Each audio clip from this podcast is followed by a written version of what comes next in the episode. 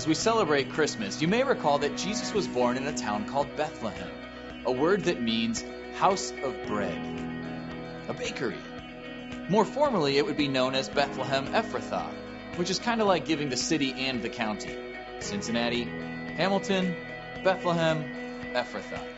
Now, Ephrathah means bountiful or fruitful, because although it was small, that area of Israel was incredibly fertile and highly valued in their agrarian society for its ability to produce abundant harvests of grain. The prophet Micah described it this way: "You, Bethlehem Ephrathah, though you are little among the thousands of Judah." And yet, although it was small, people had been working those fields for centuries before Jesus was ever born. Take Boaz. Boaz was a successful business leader, a man who was able to produce that abundant harvest even in the midst of a famine. It was in those fields that he met a poor widow, a woman named Ruth, who was working on that harvest. The two of them fell in love, got married, and had a baby named Obed, who became the grandfather of one of history's most well-renowned kings, King David, born in Bethlehem. No wonder the prophet Micah also wrote of little Bethlehem, "Out of you shall come forth to me the one to be ruler in Israel, whose goings out are from of old, from everlasting. Therefore he shall give them up until the time that she who is in labor gives birth. Then the remnant of his brethren shall return to the children of Israel." But this has to be about more than just David, because David's time had already come and gone when Micah was writing. Yet Micah was looking forward to the one, a king who would come from the house of bread, whose time was everlasting. You see, even though it was little, Bethlehem produced big things: kings, business leaders, abundant harvests, life-giving bread.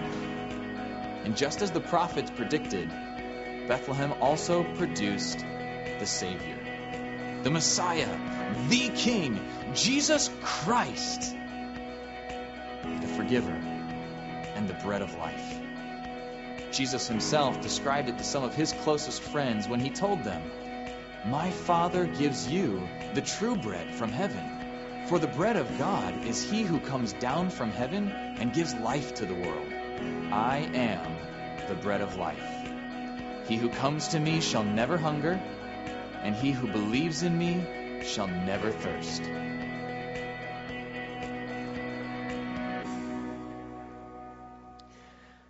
What if Christmas was God coming to satisfy and fulfill our greatest appetites, our longings and cravings for ultimate significance?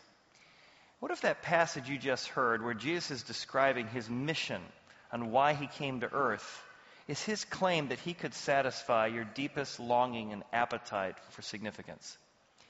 See, Jesus says, Moses, who wrote the foundation of the Old Testament, he did not give you bread from heaven, but I am the bread come down from heaven.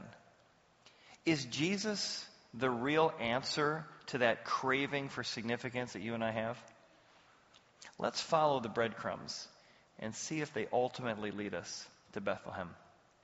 The first breadcrumb is the spiritual appetite in each one of us, that longing for meaning and purpose. Human beings want more than just to exist, don't we?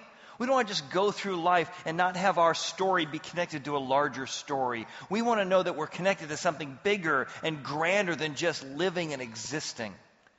And God put that spiritual appetite, that longing for purpose and meaning in you as a breadcrumb to point you on a path that ultimately leads to him. Look what he said about Moses. He said, "Moses gave you manna, but it was not the bread from heaven." Now, if you remember from the Old Testament, people were longing for freedom, and so God delivered them from the Egyptians. And as they're learning how to live in freedom, God provided this kind of dust that they could pick up every morning, and that dust could be ground and made into bread and dough. And it was interesting because in one sense it didn't last very long. It was temporary. If you tried to collect more than a day's worth, it mildewed. It did provide sustenance, but also became kind of bland, another day of bland bread. And yet they called this thing manna, which in Hebrew means, what is it? Kind of a weird name for something. What is it? What is this stuff that temporarily satisfies but doesn't last very long? Jesus says, the foundation of my Bible was written by Moses, and Moses brought the law and the 10 Commandments and all kinds of good stuff, but it isn't the stuff that will fully and finally satisfy. 10 Commandments, religion, the law, good stuff, but not what you were ultimately designed for, not the true bread. In fact, the word manna, what is it? That's really the question in all of our hearts. What is it that's going to fully and finally satisfy the longings in your heart and mine for what really matters? C.S. Lewis says those spiritual appetites point us to a bigger world. Just as a little child is born with hunger and thirst, it points to the reality of water and food. Just as a little duck has this instinct to swim, it points to the reality that there's such a thing as water. He said, and for human beings, if you find in yourself longings that nothing in this world can satisfy, perhaps you were made for another world. And if you don't believe me, just try and satisfy an eternal craving and appetite with little temporary tastes. You can have all the experiences, all the titles, all the bigger territories that you can really wrap your arms around. And I'm telling you, your appetite for meaning and purpose is so much bigger than what this world can offer. That's what Jesus is saying. You're longing for something out of this world. You ever tried to satisfy an eternal craving with a temporary taste? Maybe it's your Christmas tradition. You're hoping to go home because Grandpa makes the best turkey and mashed potatoes and dinner rolls. And you're like, I can't wait till tomorrow. And so you show up to the house and you're so excited. You come in, I can't wait for dinner. What are we having for dinner, Grandpa? And he says, we're going to try something new this year. New this year? Yeah. I made a new recipe for kale-infused fruitcake. Now, technically, that's edible. Technically, it's food. But is that going to any way satisfy that craving you had for a feast? No. Nor will even the best of the best of the best of your experiences in this world. It's like maybe you've ever gotten nostalgic. It's not fruitcake. Maybe it's fruit-striped gum. You ever long for fruit-striped gum? And you pull out a pack, and you pull out that first piece of fruit-striped gum, and you pop it in your mouth. Oh. Flavor sensation.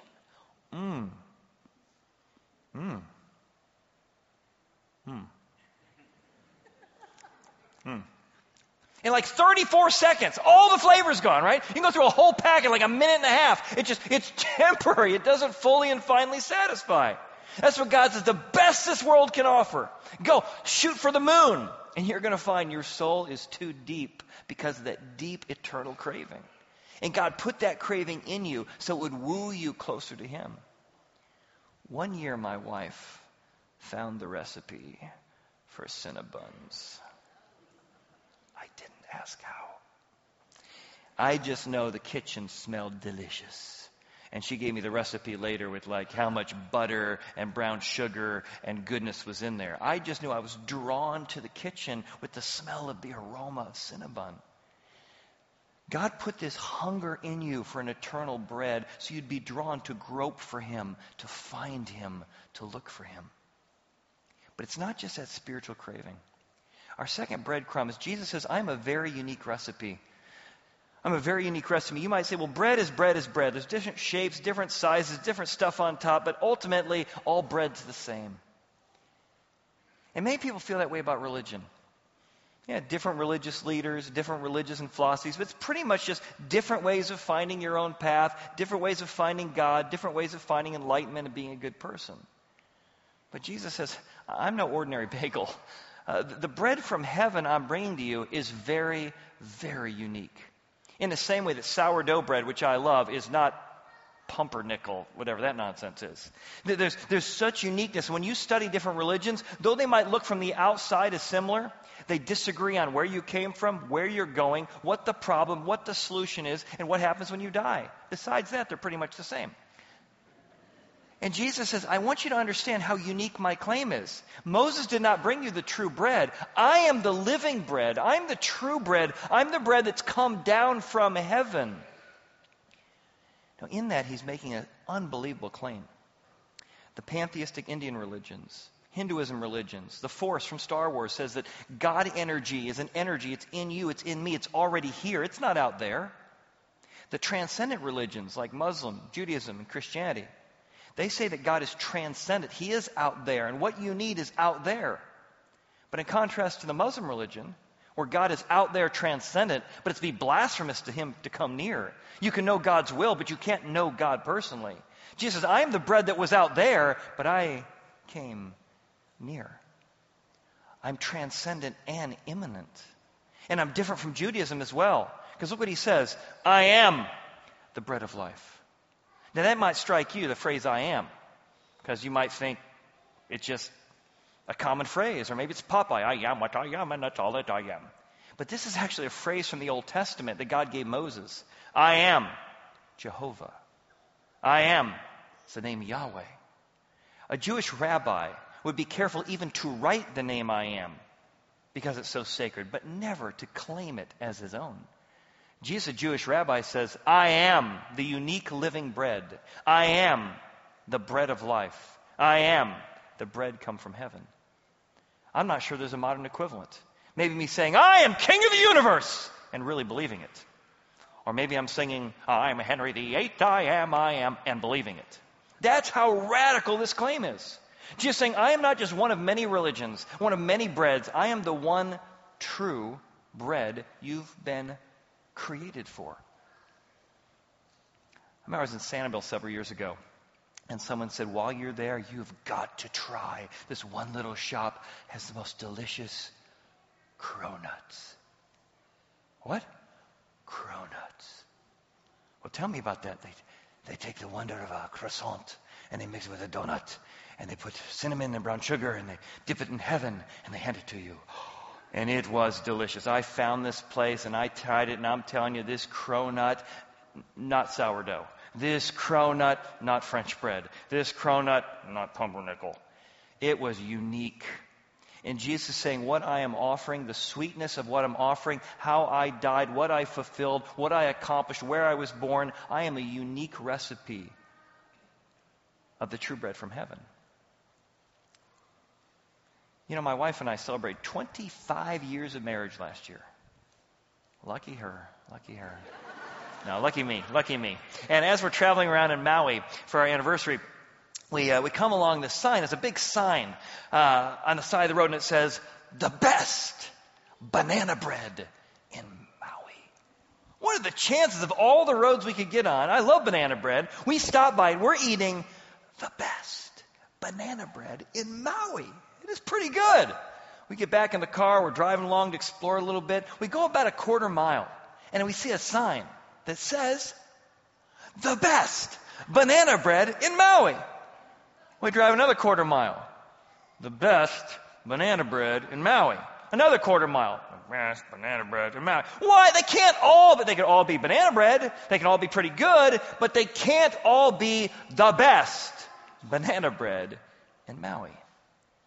And what Jesus is claiming here is like putting up a big sign in history that says, the best manna bread in history.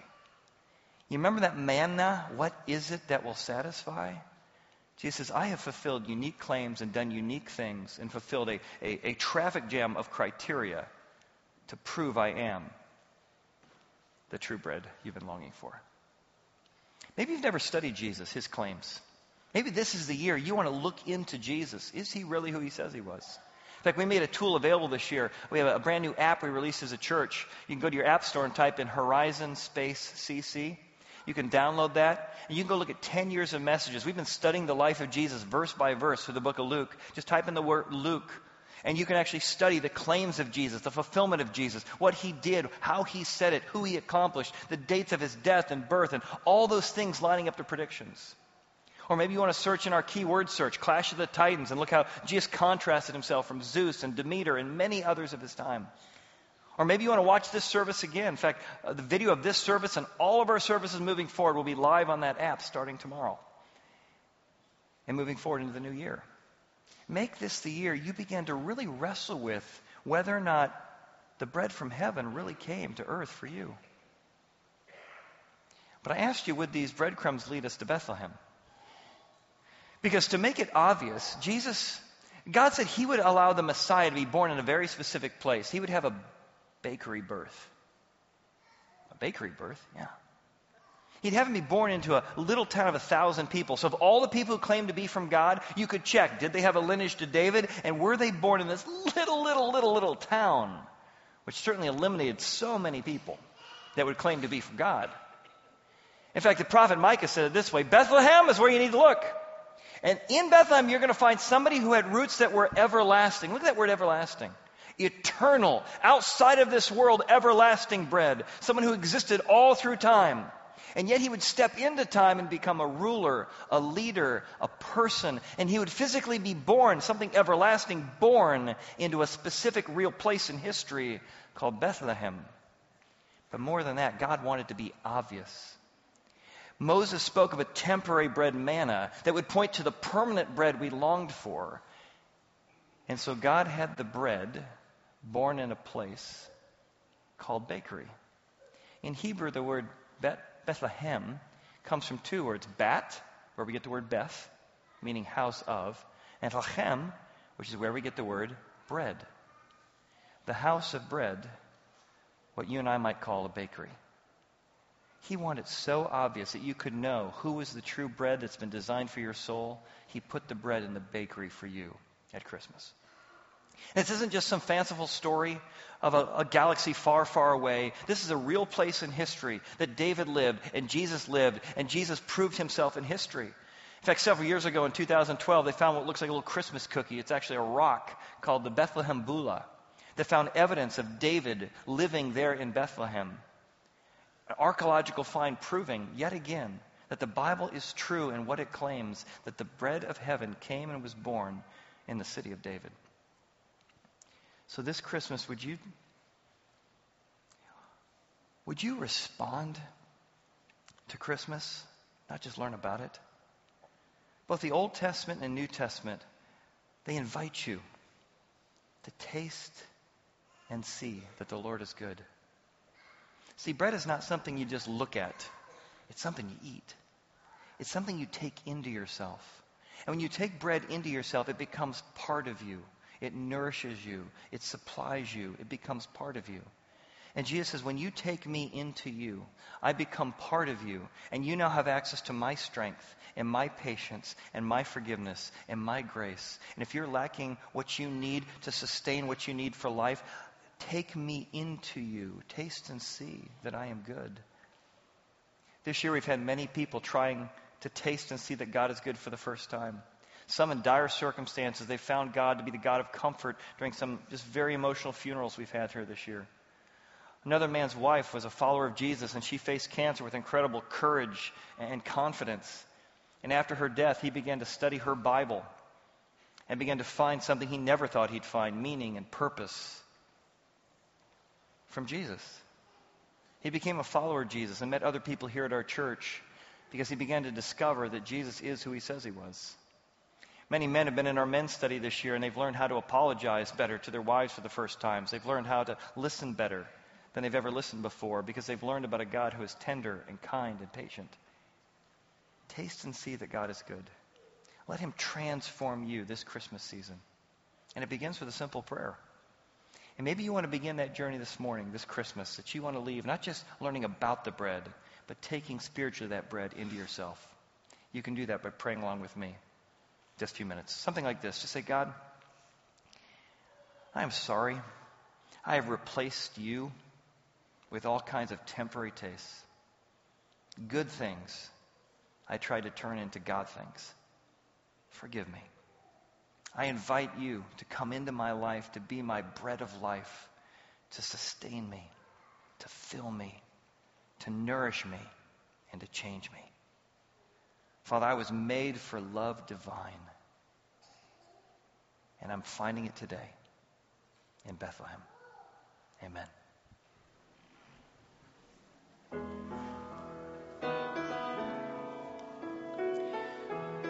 Please stand and join me this Christmas season. As we revisit that silent night, that Noel, Christmas, the birth of the true bread from heaven came to dwell among us.